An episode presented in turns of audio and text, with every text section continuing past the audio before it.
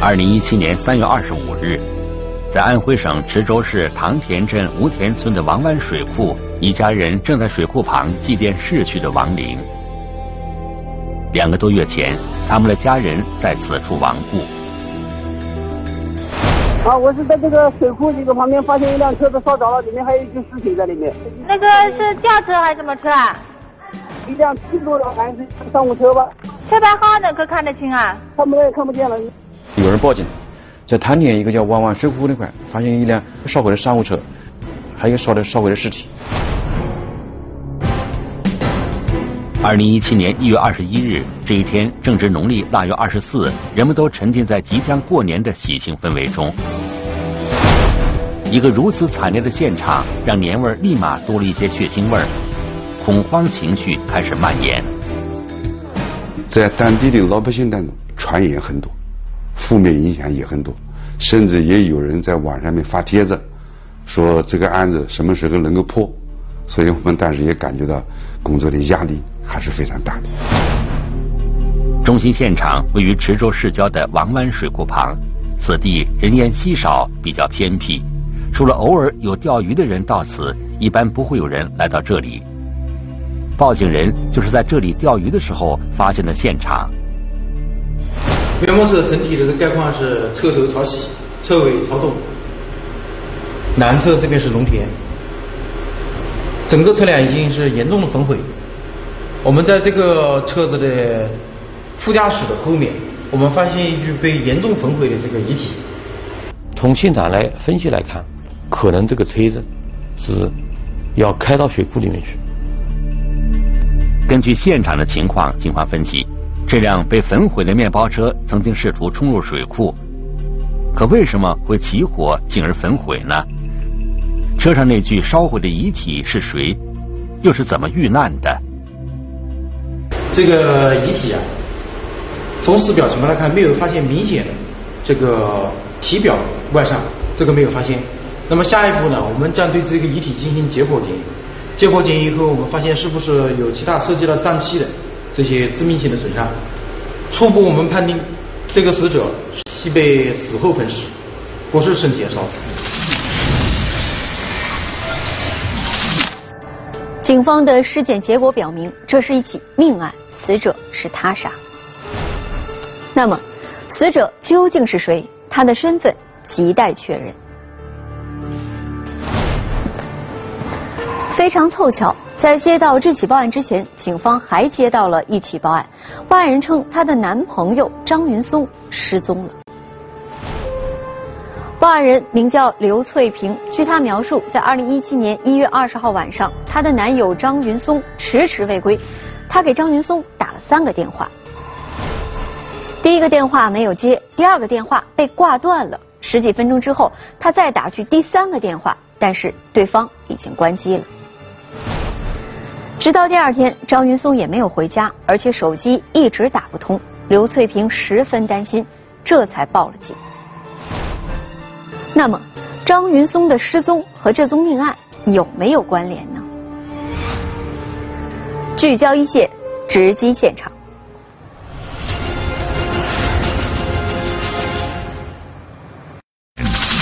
焚毁的面包车，失踪的男子，两岸之间是否存在关联？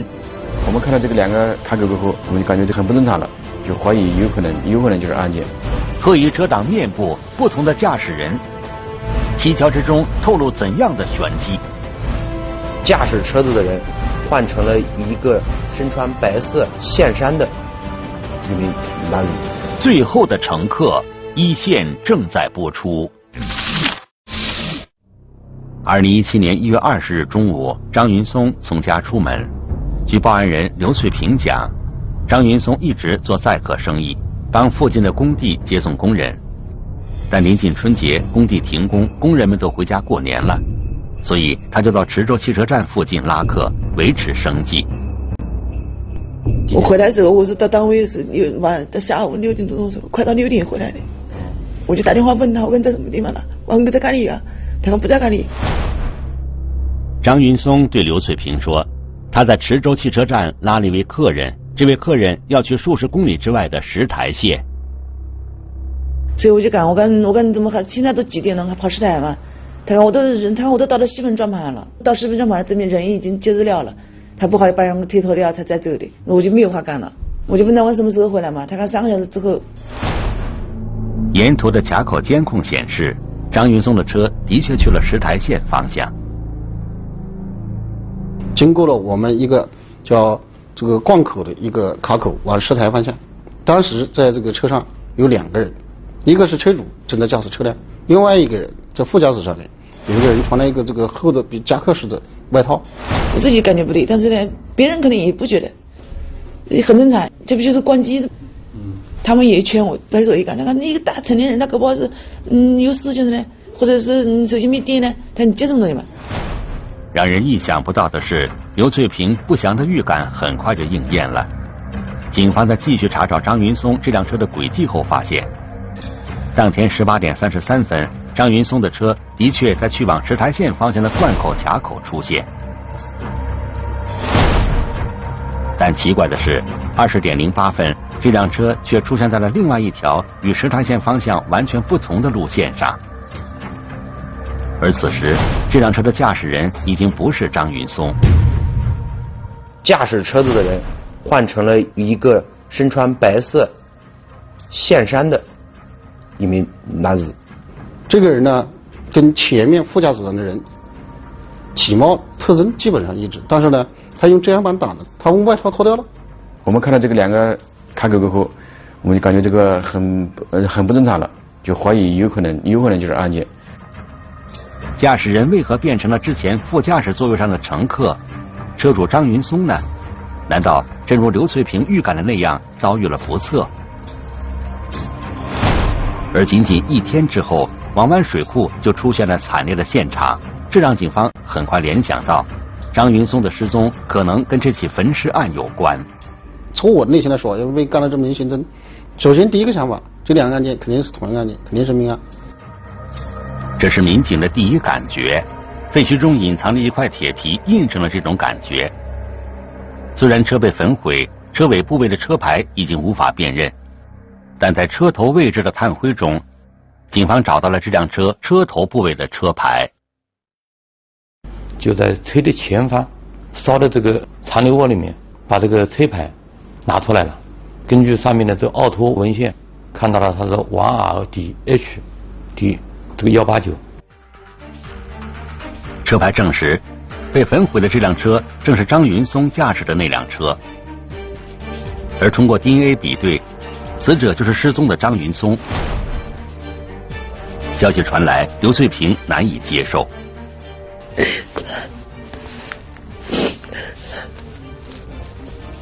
你想一看我这么大年纪了，我现在又重新有孤立年纪了，你看我对我大不大了？刘翠萍说：“她和张云松都是离过婚的，已经相处了四五年。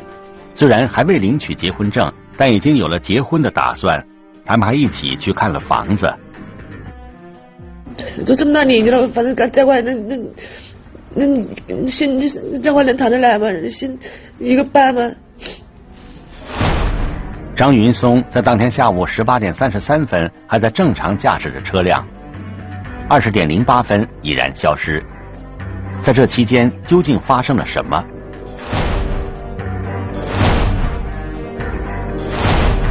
此时，副驾驶座位上的那名男子就成为了头号嫌疑对象。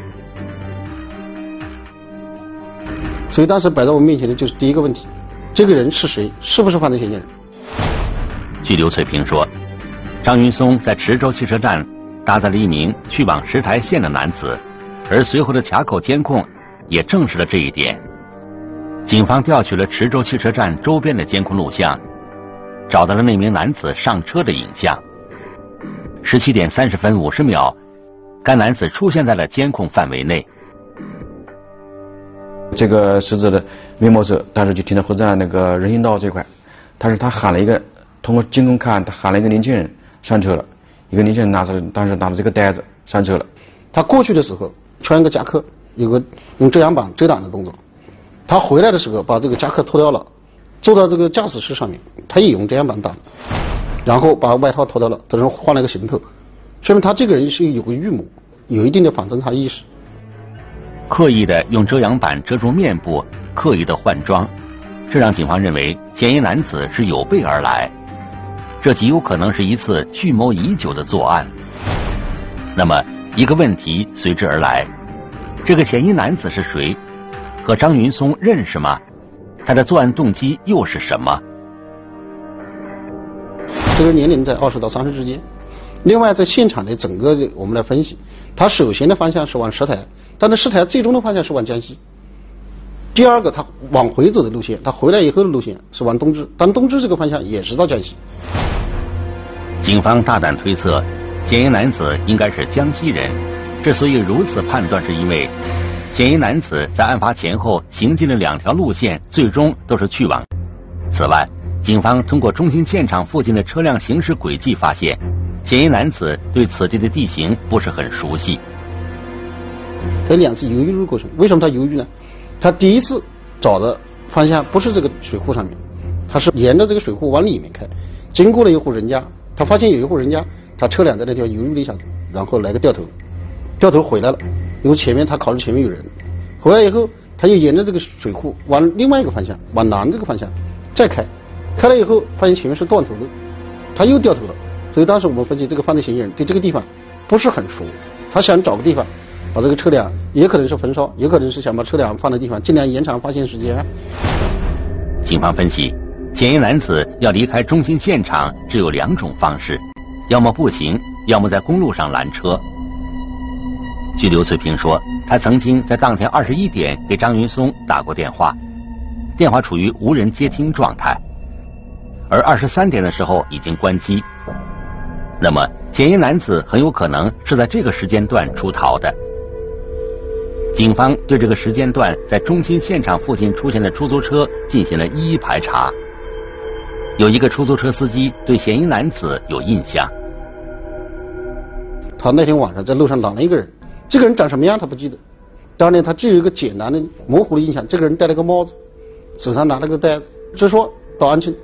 连夜乘坐一个出租车往安庆方向逃离，然后在安庆的时候，我们通过进一步调查呃调取视频监控，他又上了一个车出租车，呃前往那个江西景德镇方向。到了景德镇之后，又喊了一辆出租车，到了福州，一个叫东乡县的高速路口下的车，然后从东乡东乡县高速路口下车之后，这个这个从监控监控视频里面就看不到了。嫌疑男子在东乡区范围内消失。警方试图通过逃跑路线追踪到嫌疑男子落脚点的希望落空。如果嫌疑男子真是江西人，那么他是从哪儿来的池州呢？江西吗？警方开始倒推监控录像，以嫌疑男子在池州汽车站上车的那一点为起点，向前寻找嫌疑男子的踪迹。我们发现了，他在一辆出租车上面下来，有一辆出租车把他送到这地方来了。案发当天十七点二十五分，一辆出租车停在了池州汽车站旁的辅路边上。嫌疑男子拎着一个袋子走下出租车，往汽车站方向走去。五分钟之后，嫌疑男子就上了被害人张云松的面包车。也就是说，那辆出租车的司机应该是嫌疑男子作案前最后一个接触过的人。找到他，或许会有线索。因为春节期间。出租生意比较多，他没有什么印象。当然呢，他直接的一个模糊印象，有一个人通过网约车上了他车，准备到石台去。但是因为这个价格比较高，因为他春节期间这个生意比较比较好，他他他这个人给的价格比较低，所以他就不愿意去。他跑了几步路以后又拐回来，把这个人又送回来。出租车司机对嫌疑男子的印象比较模糊，但是他无意中提到的一个细节让民警眼前一亮。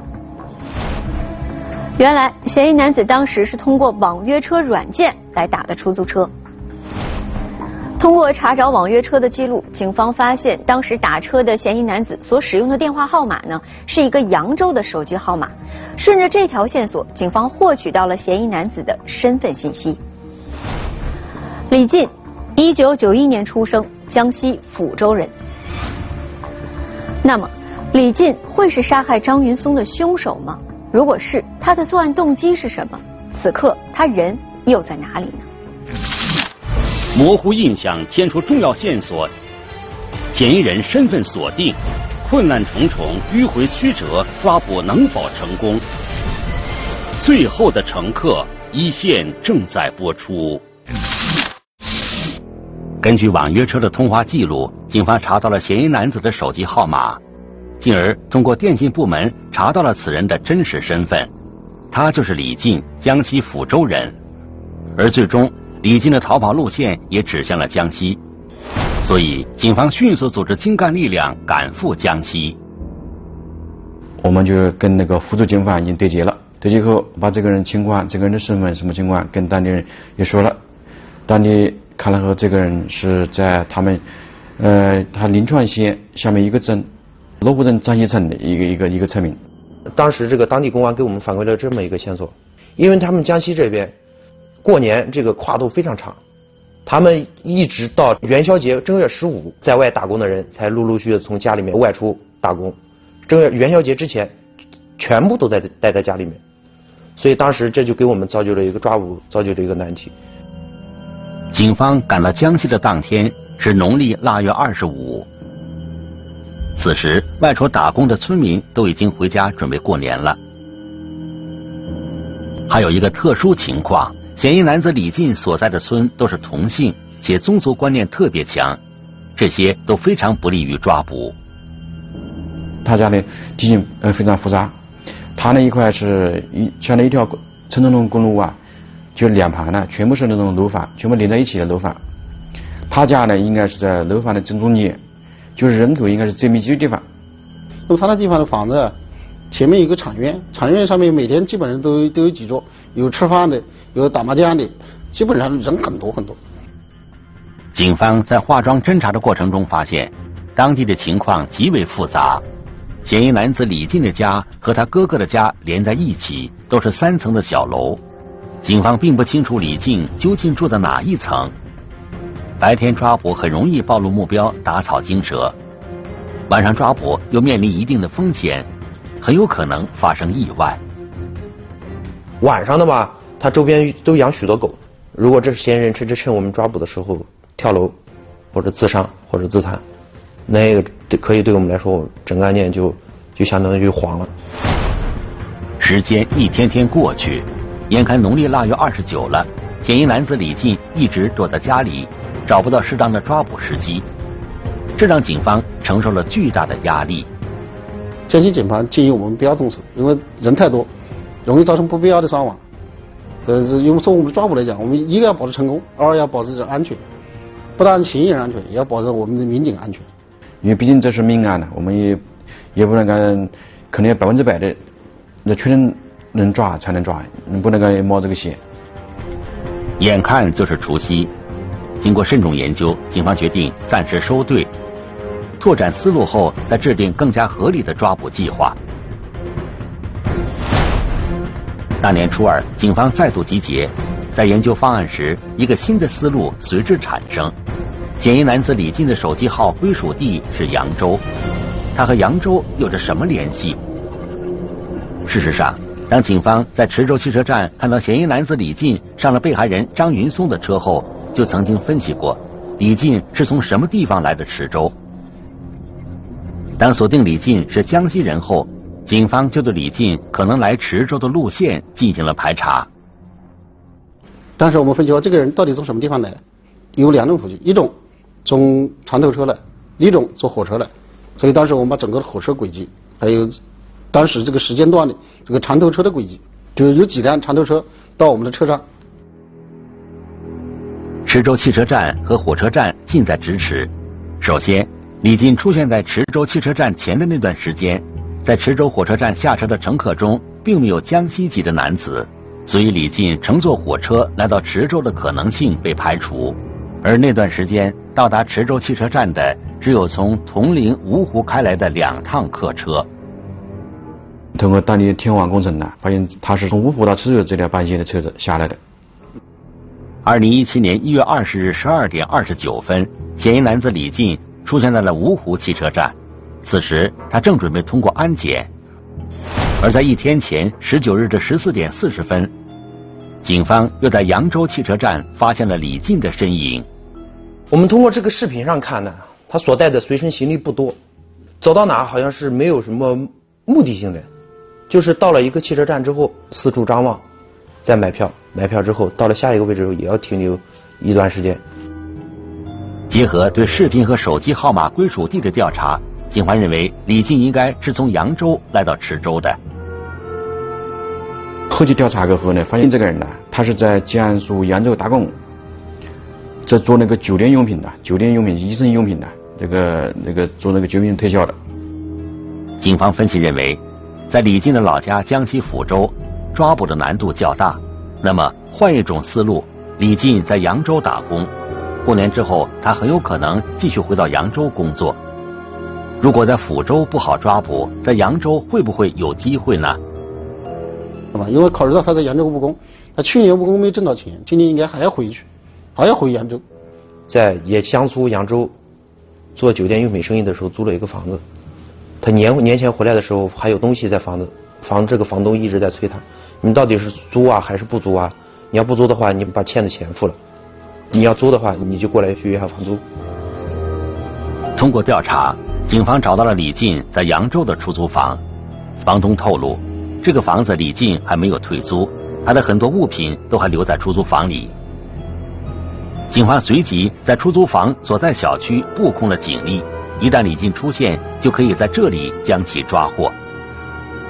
而其他的警力依然在他的老家抚州严密监视着他的动向。他给房东回话，就讲他可能啊，这个呃近期就要过来啊，记住暂时不要退。农历正月初八这天，李进的出租房这边有了动静。他父亲、他老婆、他哥哥三个人，他给我开面包车到扬州啊，把他的那个出租房的东西，把把那个林业把搞毁了的。正常的讲，他拿东西，他在外头务工，他拿拿些生活用品、什么东西回去，把房子退掉，他他自己本人应该去。我们当时就在怀疑一个问，想一个问题，是不是把我们把嫌疑人惊惊动了？李进的家人来扬州取走了他的东西。并且将出租房退掉，这让警方怀疑李进是不是已经发现了什么。而此时李进在哪儿？还在老家抚州吗？难道他已经出逃了？扬州的蹲守已经毫无意义，警方随即把全部警力调到了抚州。后来通过这个种种迹象表明，嫌疑人应该没有把他惊动，惊动，一些活动轨迹啊，还比较正常。既然没有惊动，那我们就继续找一个最佳的这个抓捕时机，准备准备动他。时间来到农历正月十四，回家过年的人基本上已经返程务工。警方认为抓捕时机已经成熟，警方调动警力，准备在当天晚上对李进实施抓捕。可就在白天侦查时，出现了一个意外情况：李进不在家。因为我每次去，一般他，他一般白天应该是叫我在在在室内或者在在门口啊，在那几天天气很好，一般的都是外面晒太阳呢、打牌呀，但是没看到这个人。一连两天，李进都不见踪迹。李进的失踪让警方极为诧异，一直在视线范围内的嫌疑人怎么就没了呢？这时候我们就觉得不妙了，肯定是离开了，肯定不在家了。李进的妻子在农历正月十二就已经外出打工了。警方并未发现他们在一起。如果李进已经离家，他能去哪儿？警方突然想起，就在农历正月十三那天，有一辆上海牌照的车停在李进家门口，李进和车主他们一起在外面吃饭，而随后的两天，李进就不见了。侧面了解一下，这个上海牌照就是他姨父，他姨父就是一个包工头。那天十三在他家吃饭，然后十四十五没看到人的，所以我们怀疑是跟他姨父走的。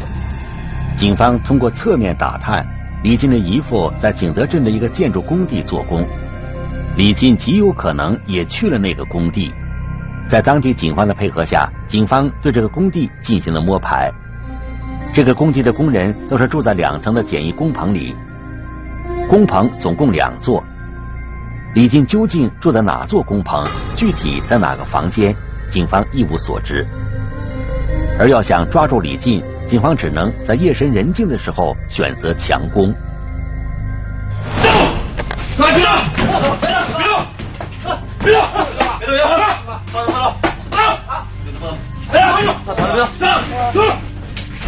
啊！快点，别动！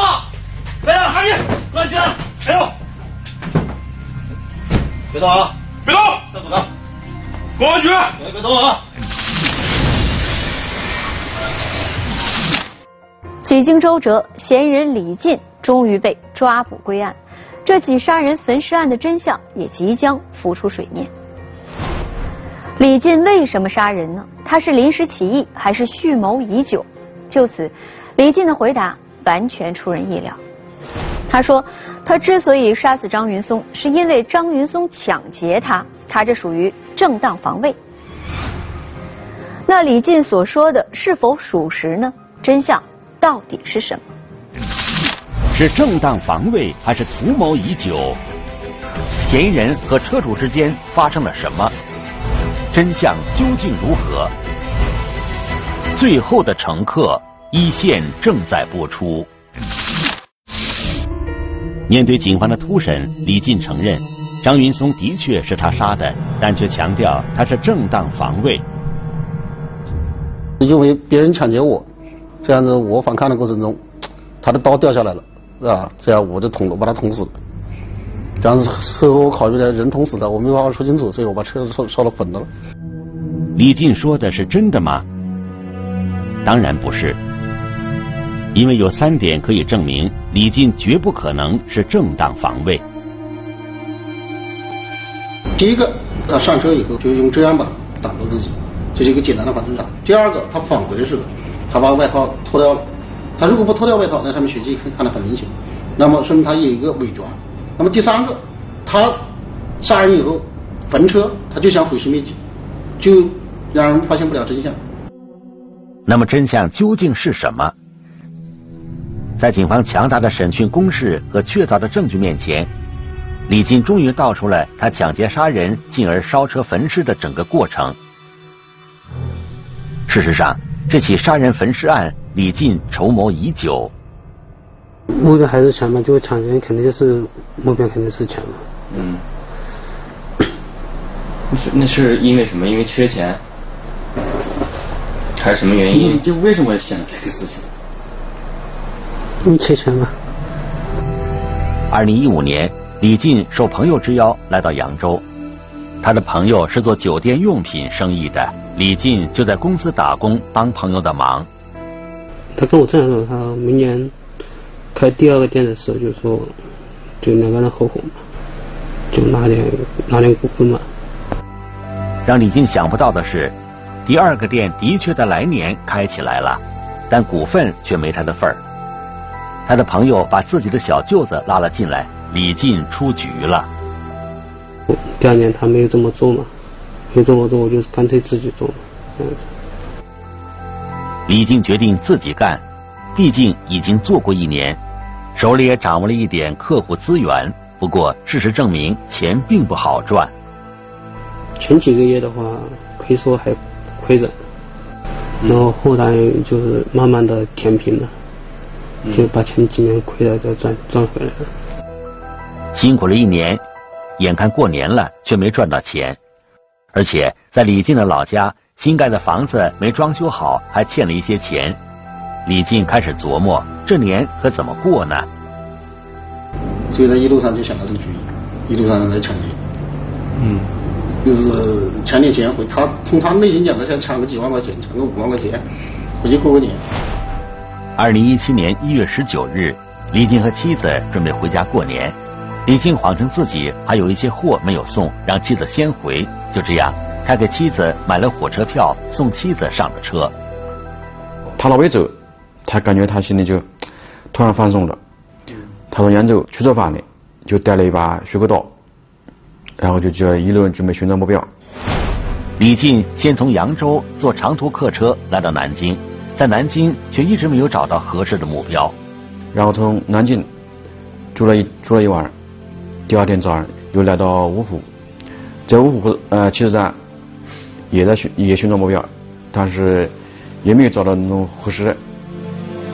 李进又从芜湖坐车来到池州，他想着如果这次再找不到目标，他的计划就失败了。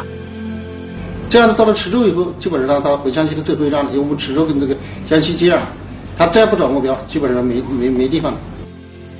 在池州汽车站，李进还是没有找到合适的私家车下手，结果他叫了一辆出租车，说他要去石台县。那个车主认为太远了，他就没同意，又把他送回来了。回汽车站的时候，就在那个公公交车那个那里，然后就是刚就被呃那个司机阴差阳错间，李进上了张云松的面包车。之所以这样说，是李进觉得这个目标很不理想。坐在张云松的车里，李进一直在做着思想斗争。也想过，就是说，他一个面包车司机肯定没什么钱的，就不不会去不会抢他钱的。他一直想，这个面包车司机看来不是很有钱，看来不是很有钱。他挣扎了一下，内心挣扎了一下。然后他没有第一次没有搞，然后又上车了。张云送的面包车往石台县的方向开着，李进也一直在挣扎着。第二次他下手了，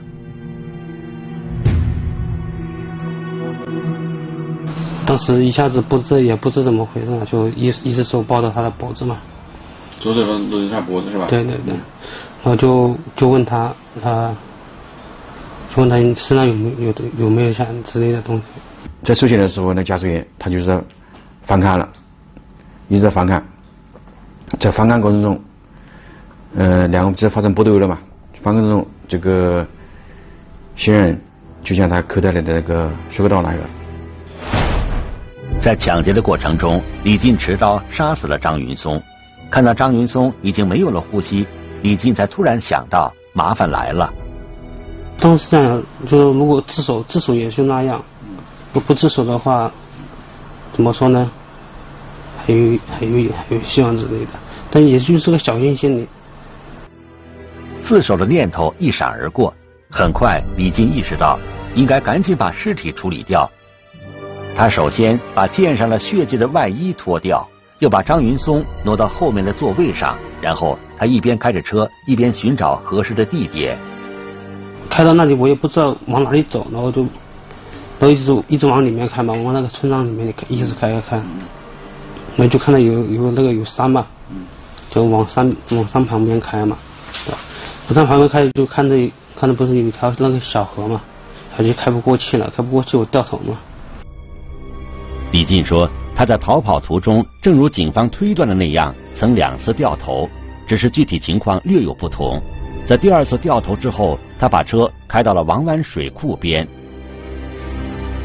他当时准备把这个车子开到水里去了，然后然后呢，旁边全部是水草，找到那个长的草比较深，他也开不进去，开不进去，然后他下来推，推也推不进去。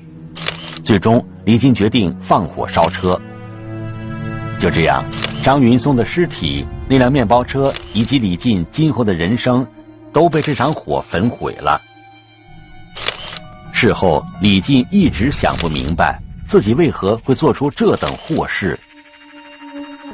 我一直在这样想，为什么为什么这么做？但是到最后，我就自己想不通。直到被抓捕归案，李进才清醒的意识到自己行为的残忍以及后果的严重性。然而。